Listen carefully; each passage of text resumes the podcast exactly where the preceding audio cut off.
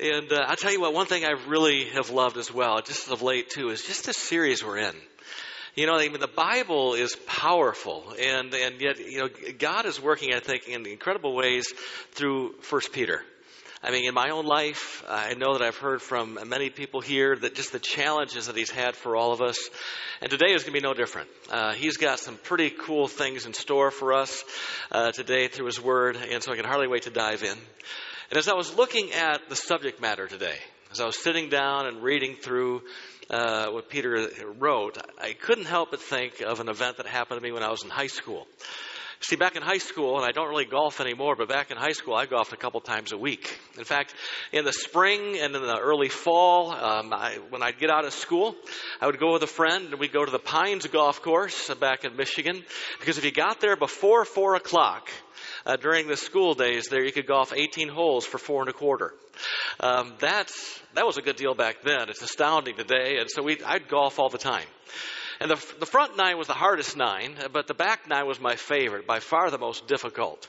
In fact, the second hole on that nine was just, just outstanding. I mean, it's so hard because you would sit up high on this hill and you would tee off and you could see, it was a par three, you could see the green down below. It was a long way down this hill. The fairway was about 20 feet wide. You had trees just lining both sides, so you had to like shoot a straight shot or you were in trouble. And if you were long, well, that was a problem because in the backside of that green was a hill, so the ball would hit the hill, roll down, roll across the green, and land in this huge pond that was in the front of the entire green that wrapped all the way around the front to the left hand side. And so your only hope uh, to hit a good shot was either to hit right on the green or off to the right hand side where there was some land there that you could you could land on and then you could chip your shot up. But that was it. And so I watched this guy. He was in his 50s. He teed off and his shot was amazing. He didn't land on the green, he landed just off to the right, so his ball was safe. So that's to be celebrated. And then I watched him as he chipped his shot. I mean, really, quite frankly, at that point, an easy chip onto the green. It's not that difficult. And he chipped his shot, and the ball kind of went up in the air, kind of went to the left as opposed to where it was supposed to go, goes up, lands in the pond you know, discouraging. But this guy was ticked off. And he starts taking his club and he starts hammering it on the ground. And then he picks it up, he throws it in his bag, picks up his bag, and chucks the entire thing into the water. I gotta tell you what, um, I looked at that and I thought, well, he's mature in age, but um, is the guy really mature? Right? Then you start wondering where his car keys was. You know, was that, were those in the bag too? And as we look at maturity today, that's the question. You know, what makes us mature emotionally? What makes us mature spiritually? How do you know if you're mature? Well, the reality is that Peter's telling us we already are. Remember, because God has chosen us and we've responded to Him, and as a result, we are chosen, that we are hope to this world because of the hope of Jesus Christ in us, and because of that relationship, He makes us holy. We are holy, and we are then part of the family of God, called to bring others into His family. Then we learn that we are distinct by the way that we respond to those people who don't treat us all that well. And we learn that we are examples, that our very marriages serve as examples to this world. And now Peter says, well, we are mature. We are mature. And you might say, well, I don't know that I really feel like I'm all that mature as a Christian. Well, the reality is, that's how God sees you. When he looks at you because of what Jesus did for you on the cross, he sees his son and he sees someone who's beautiful, precious, somebody who is mature. And so what Peter does today is he tells us we need to start living according to the way that God already sees us. And so, in light of that, he, he outlines six character qualities of a mature believer. Six character qualities of a mature believer. Now, want you to ask yourself today, as we go through each one of these six, is this true of me? Do I have this character quality already? Is this a pretty strong one for me? Do I need to grow in this area? We're going to dive into this today, and we're going to be challenged. Uh, I just warned you, we're going to be challenged. I know that I was. And so let's take a look. We'll take a look at the first character quality that Peter writes about here. And uh, he begins by writing, it's, it's 1 Peter chapter 3, verse 8. And he says, finally, all of you live in harmony with one another. Live in harmony with one another. And what he's saying is because we are mature, we live harmoniously. We live harmoniously. See, Peter knew something back then that we all know today. The reality is we all come from different backgrounds. We all have different experiences. You might not have lived in Cincinnati your whole life, so you've lived somewhere else. You have those experiences. You have experiences of life. You have your experiences in past churches, perhaps, for some. You might even come from different denominations, whatever. And what he's saying is that even with all of our differences, we are to bring those to the family of God. But if any of those differences has any chance at all of, of disrupting the church, of causing division, you're to set those aside in order to focus on the essentials of the faith, the very thing that binds us together and helps us to live harmoniously. In fact, here at MCC, we state it this way it's actually on our website. In essential beliefs, we have unity. So, in the essentials, we enjoy unity together. In fact, Paul wrote, There is one body and one spirit. There is one Lord, one faith, one baptism, one God, and Father of all. So, in essential beliefs, we have unity. In non essential beliefs, we enjoy liberty. And so, if something's important, but it's not crucial in terms of what it means to be a Christian and follow Him, well, then we enjoy liberty there. In fact, Paul states it this way Accept him whose faith is weak, without passing judgment on disputable matters. Who are you to judge someone else's servant? He asks. To his own master he stands or falls. So then, so then each of us will give an account of himself to God. So whatever you believe about these things, keep between yourself and God. So if you have some beliefs you think are important, but they could cause harm in the church because it, it is gonna, well then you're to set that aside. Keep that between yourself and God. So in essential beliefs we have unity. In non essential beliefs we enjoy liberty. And in all our beliefs we demonstrate charity charity. Paul writes, If I hold in my mind not only all human knowledge, but also the very secrets of God, and if I have the faith that can move mountains, but have no love, I amount to nothing at all.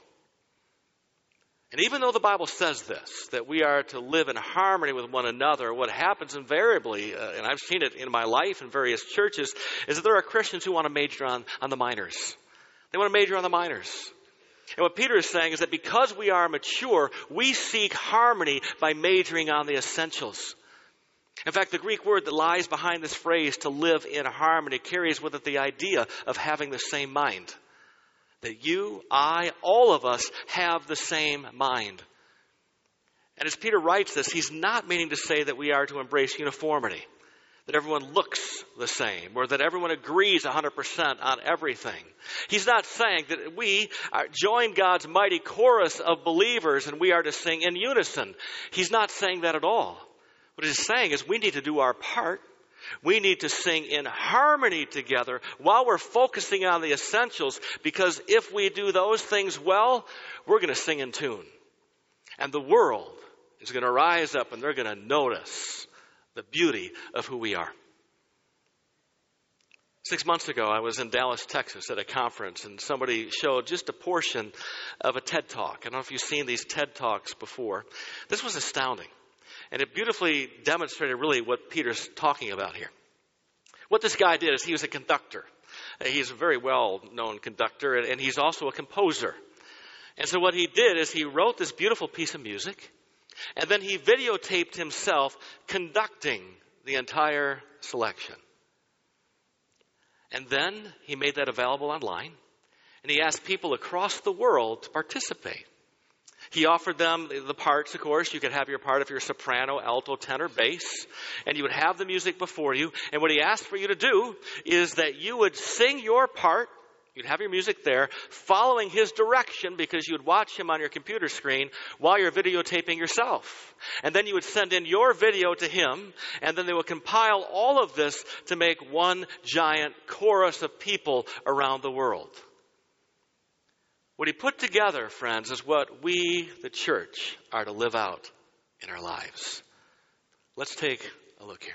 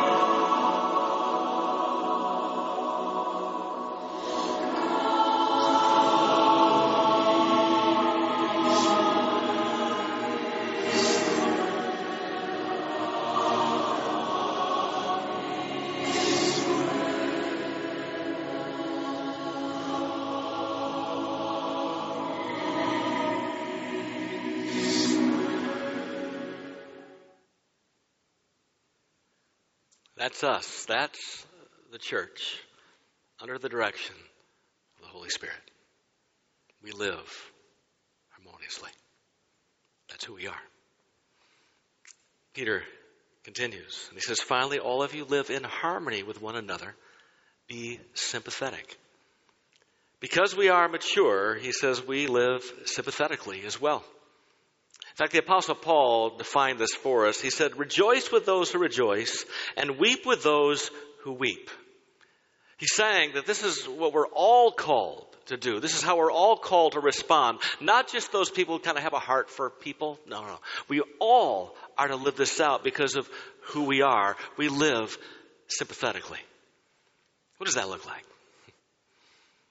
Well, when I was in high school, my junior year of high school, there was one guy, and I know as a Christian I'm not supposed to say this, but there was one guy I couldn't stand.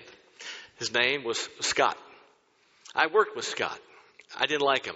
Eh, he, he troubled me greatly, to be honest with you. You see, what I did at this, at this place, it was, it was a warehouse. It served places like Meijer and other places and had all these food items and everything. And so what I would do when I would show up to work is I would get my first order, if you will. You could actually hold the thing it would all fall all the way down to the ground. And then I would go down one aisleway after another, you know, with a pallet, getting the various items, eh, loading them on the pallet so it would stack in the right way. And, you know, a few hours later, after you've walked down one aisle after another and put this all together, you'd wrap the pallet and then you'd load it on the truck. Every guy who would work there did the same thing. You didn't work with others, you worked alone. And so what it meant is you would be down an aisleway alone because it was a big, big warehouse. Well, what Scott would do, he had a foul mouth. He was very strong and he loved to take advantage of people. And so he would come down an aisleway where management couldn't see him. And then he would come and he'd beat you up. He'd actually take you, throw you to the ground, pound on you for a while, and then he'd walk away and laugh. He just thought it was so funny. He did it to other people, he did it to me. I didn't like him. And so on that day, I came home from school and I was putting my shoes on. I remember sitting on my bed in my bedroom, putting my shoes on, leaving for work when my dad walked in. And my dad, as I told you before, he was disabled from the time I was 10 years old.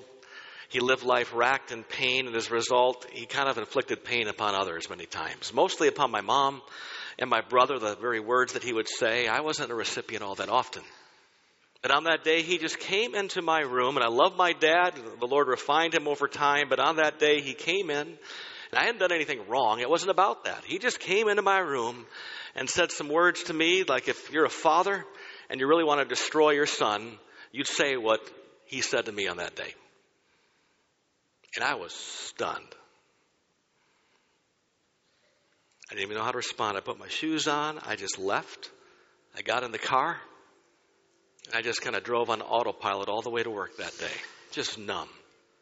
I couldn't even know what to think, what to say. I showed up, got my order, and I began doing my work. I'm going down one aisleway, collecting things, putting it on my pallet, going down another aisle. And once you know it, suddenly as I'm, you know, working, suddenly I saw Scott. There he was. He saw me and he just starts walking right towards me. And I thought, oh God, I don't even need this right now. Come on. I can't even deal with this right now. And he came up to me about two feet from where I was and he stopped. And he looked at me and says, Phil, what's wrong? And in that moment, before the person I couldn't even stand, I couldn't even keep it together any longer, and I just wept. I told the person I couldn't even stand what my father had said to me. As I was there just standing and crying, Scott took a couple steps and he just wrapped his arms around me for a couple minutes. He just held me and he says, Phil, it's going to be okay. It's going to be okay. Let me go. He walked away. Scott never beat up on me again. I saw him beat up on other people, but he never beat up on me. Not again. And on that day, someone who is known to inflict pain felt my pain. He displayed sympathy. What's interesting in the life of the church, though, is many times we see people in pain, and how do we respond to them? We respond with our words. You know, we'll say things like, things are going to get better. You know, don't worry. It's always darkest before the dawn. Hold on a little while longer. You know, I'll be praying for you. These are great things to say, but they're incomplete. What Peter is saying is, you know, when, other people are hurting, stop trying to love them with your words and start loving them by both feeling their joy and sharing in their pain. Display sympathy. How you doing at that? When you see people in pain, are you uh, just don't really have the time to even notice? Or you don't have the time to just stop and come alongside them? Are you displaying sympathy to others all, all around you? This is who we are. This is who we're called to be. We live harmoniously. We live sympathetically. And then Peter writes, finally, all of you live in harmony with one another. Be sympathetic. Love as brothers. Love as brothers. Because we are mature, Peter says, we are to live lovingly. Lovingly. Now, in the church today, the modern day church, we have another term for love. We call it good Christian fellowship. That's how we love each other. We live in fellowship with one another. And what that means in most modern churches is that, you know, the reality is that there, you come to the service, there are people you would call friends, there are others you would call acquaintances, but most of the people that you worship with you don't really know at all, and still we call that fellowship. For most people, when they show up to church, the only thing they really have in common with everyone else is that they prefer the same service time that they do, right? And we call that fellowship. And yet Peter is setting the bar higher. In fact, the Greek word he uses here is Philadelphos, which means really it describes a love that's as strong as your love for family members. What he's saying is that you are to love that person behind you like a sister. You're to love that person in front of you like a brother. We're to look for opportunities to love each other. So imagine a church where we'd actually think the best about each other and love each other in these ways. I mean, there'd be nobody who would feel lonely because we'd surround them with our love. There'd be nobody in need because we'd step in and meet their need. We are to love others truly, fully,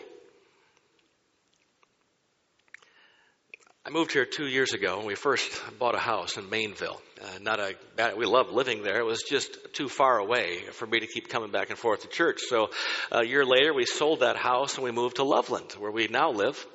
And the house we bought really wasn't that good a shape, to be honest with you. I mean, it hadn't been taken care of at all. Needed a lot of repair. We bought it because we got a good price on it, and it looks better now. But uh, so we, we bought this house, and there was somebody from our church here that obviously drove by the house and saw that it needed help as well. And so I was gone uh, for a period of days, and I came home, I remember on that day, and the first thing I noticed was that our whole entryway, where you would enter into the home, was filled with just these beautiful pots and flowers and all this beauty. I mean, they had arranged it just beautifully there for the entrance of the home. Then I walked into the house and I, I went to our back deck. We have a, a really large back deck that overlooks the woods there. And the only way I could describe it would be that they made it look like the Garden of Eden. It was absolutely beautiful. Unbelievable. We never said that we needed help or that we were looking for this. They basically, out of their love for us, just did it. And I share this story not so that you can love me in those ways. I'm, I'm actually asking you to look around you. How can you love that person sitting beside you more? That person behind you? That person in front of you? Friends, that's who we are. Because we are mature, we live lovingly. How can you radically show God's love to someone right here? What might that look like?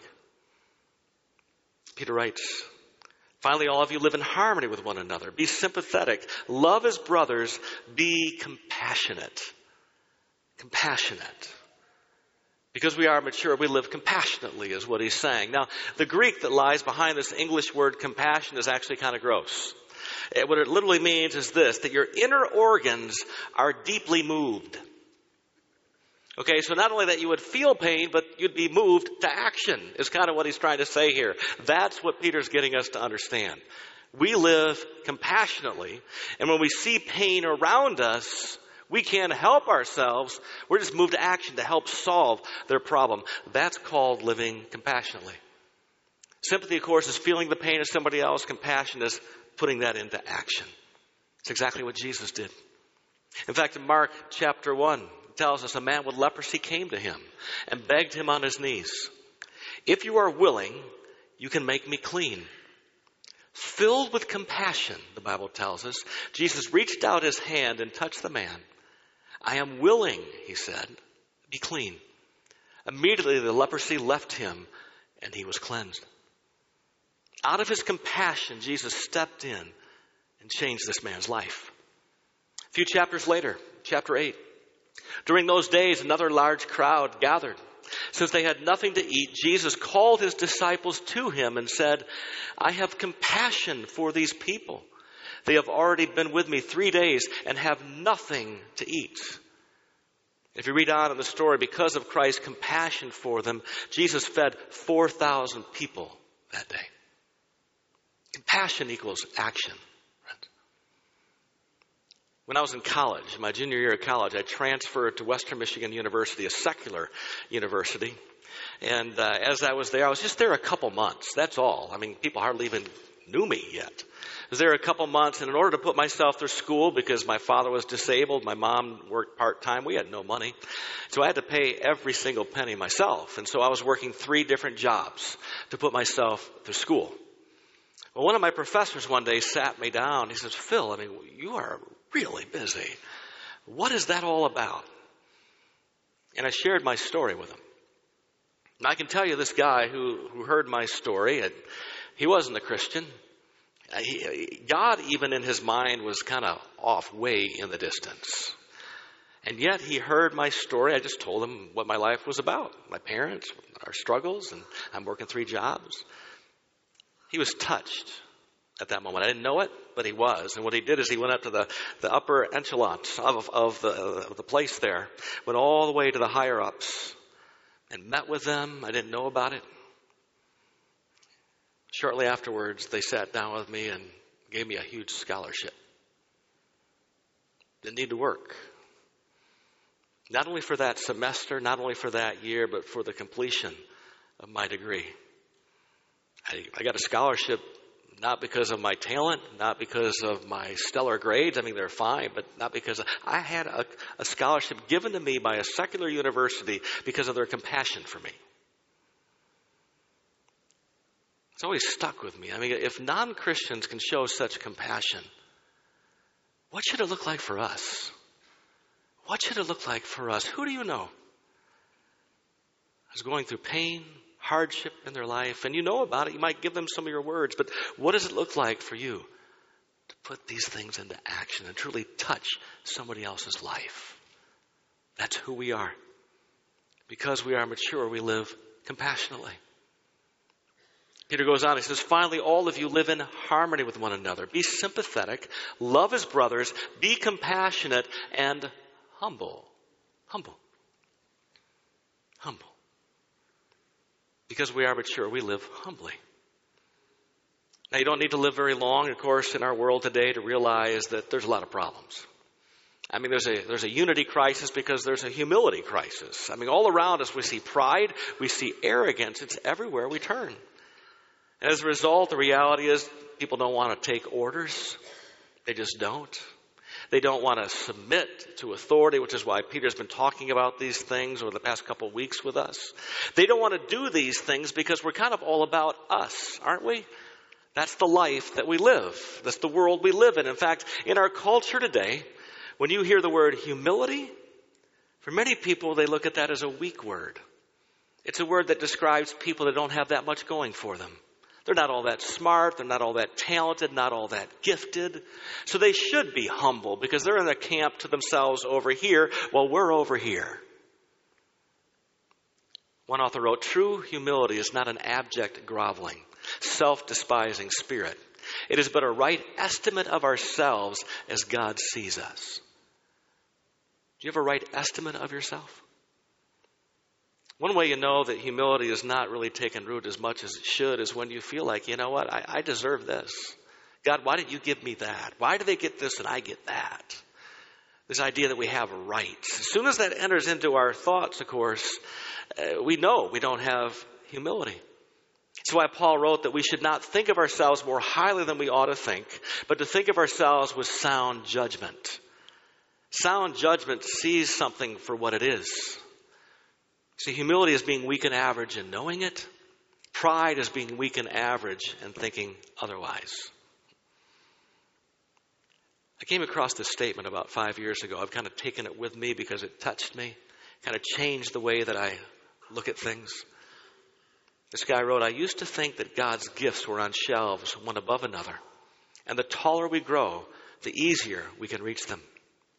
Now I find that God's gifts are on shelves, one beneath another. And the lower we stoop, the more we get. So, are you humble? How do you know what humility looks like? Well, I'll just tell you this. Somebody who's humble is constantly amazed at the goodness of God in their lives. Like you wake up in the morning, you're having breakfast in your house, and you just look around and go, wow, God, I mean, seriously? Thank you, God, that I get to live like this. You're so good to me. And you get in your car and you're driving to work and you're just, you're looking around and go, God, I really get to drive in this car? I mean, there are people across the world have to walk to different places, take an animal to different places. I get to have this car, seriously? And then you show up to your job and you're like, God, wow, you have provided for me in amazing ways. I mean, everywhere you go throughout your life, you're just overwhelmed by the goodness of God to you. When pride comes in sometimes, We'll do well in our lives. We'll do good for Him. And then we'll think, well, God owes us a favor because we did good for Him. That's pride. So are you humble? Are you? About four years ago, I went to this leadership conference, and uh, people had gathered from all over the country to go to this conference, and and they had a slate of leaders that were well known across the world. Really, people who had run huge companies, huge organizations. I was just excited to go to learn.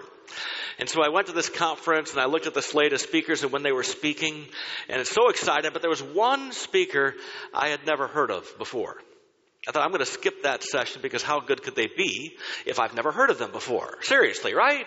And so I was going to skip the session, and then at the last moment I thought, you know what, I, I should just go. I actually paid to, to come to this thing. I'll, I could learn, you know, from, the, from anyone. And so I sat down, and they introduced this woman. Never heard of her before. They introduced her, and, and she stood up, and she began to walk to the main platform. She didn't even get to the podium yet. She just began to walk to the platform. And just by the way that she walked, suddenly I found myself joining with everyone else, and we just began to applaud her. And the applause went on and on, and it turned into a standing ovation for this person who hadn't even said a word yet. See, we were all just struck by the fact that merely even by the way that she walked, everyone knew that we were in the presence of one of great humility. And when you're in the presence of someone of great humility, you stand up and you take notice. She walked up to the podium and she just put her head down just to say, you know what, I'm not worthy of what you're doing right now. I want you to learn a little bit from her today. And uh, you're going to see this clip and you're going to hear the applause, you're going to hear our applause, and then just a few short clips of some of the things she had to say. And I want you to listen. Listen to how she views herself. Listen to how she views God. Listen to how she views God's calling in her life. And see if her heart resonates with yours or as you listen to her go, wow, there's a long distance I need to travel from where I am to where she's at. We're called to live humbly. Let's learn right now, just a little bit, from Mama Maggie Gobran, the Mother Teresa of Cairo.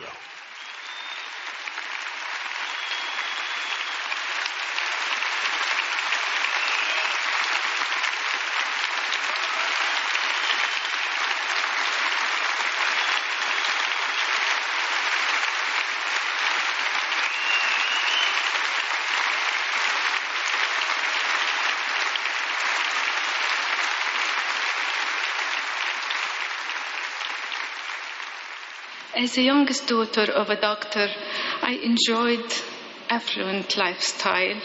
God has blessed me so much. I always like to have music, singing, playing, sports, traveling to Europe every year to get the best fashion dress, wearing jewelry, and I really always like to be elegant. And later, I found to be elegant comes from inside. I was teaching at the American University in Cairo. I had the best students, the smartest in the whole country. When God wanted to promote me, He said, Leave the best, the smartest, and go to the poorest of the poor. At that moment, I couldn't believe it.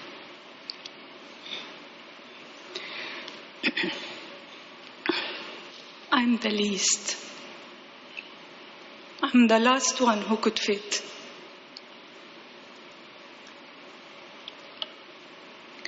Because I'm the one who's forgiven much, but loves so little. I thought I'm so disappointing to God. How come He chose someone like me? With God's grace, I left everything. And I found Him shining, waiting for me with a crown of love.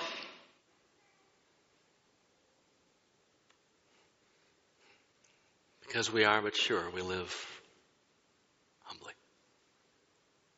Humbly. Peter then goes on to write Do not repay evil with evil or insult with insult, but with blessing. Because to this you were called so that you may inherit a blessing. Now, somebody who doesn't repay evil with evil or insult with insult is somebody who shows someone else grace. So, what Peter is saying here is that because we are mature, we live graciously. We live graciously because that's who we are. The reality is, I, I don't know all of you.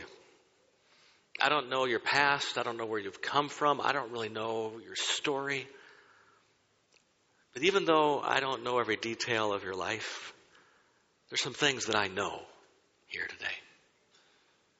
Right here in this room, right now, there are people who have been abused emotionally, physically. There are people who have been battered. People have been betrayed, forgotten, raped,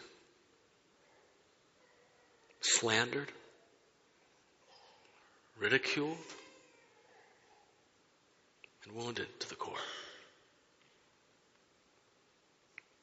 Now, many people, what they do when they're hurt like that, they just try to get by every day, just hoping that no one's going to notice that they're, they're putting on a good enough show to, to, that nobody sees those hidden scars that are just beneath the surface.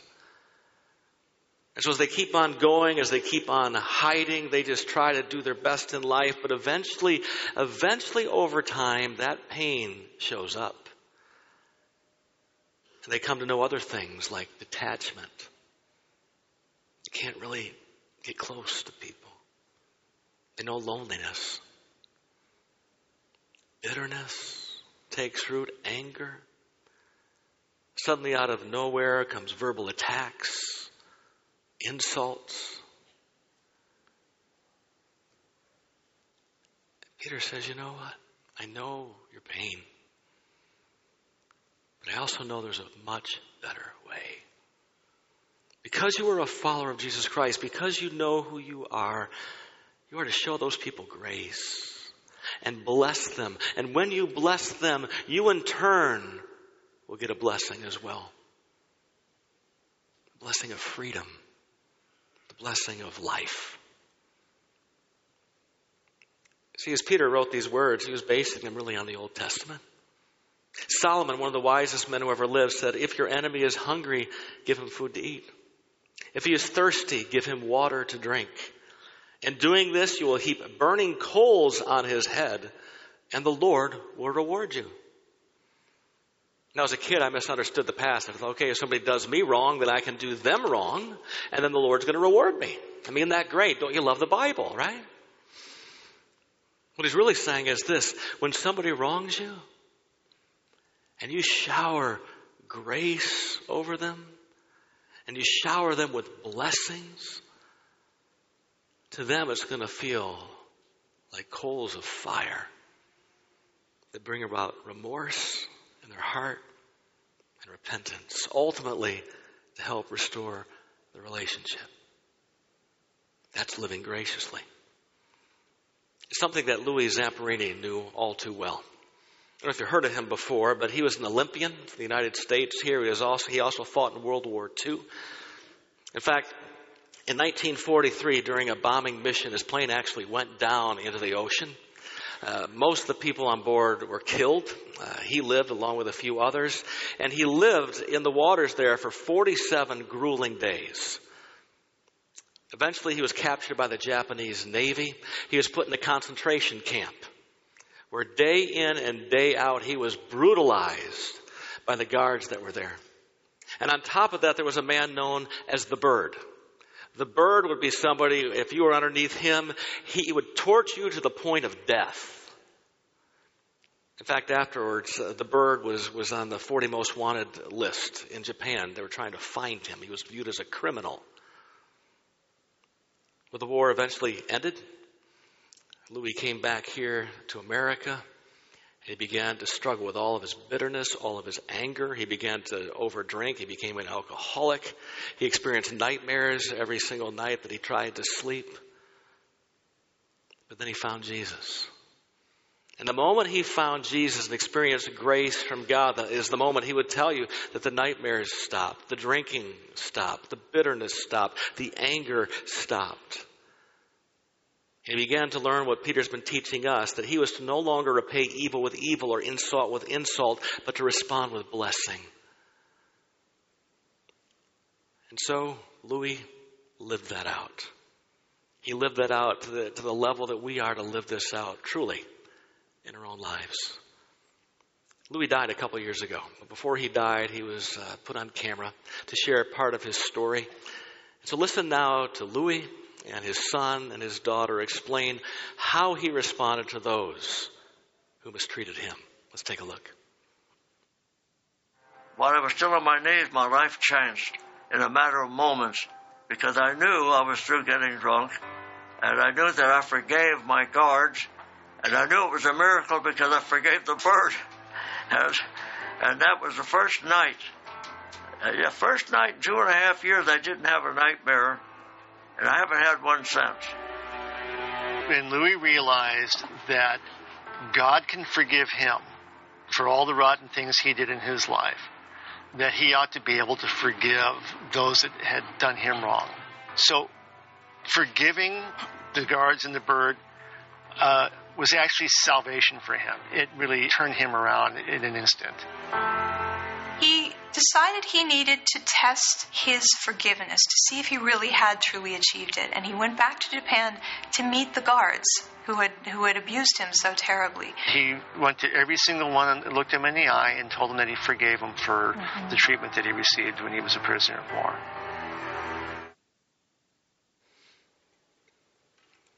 So, are you living graciously? That's what we're called to do because that's who we are. Peter then ends this entire section with this beautiful hymn like song. It says, Whoever would love life and see good days must keep his tongue from evil and his lips from deceitful speech. They must turn from evil and do good. They must seek peace and pursue it. For the eyes of the Lord are on the righteous, and his ears are attentive to their prayers.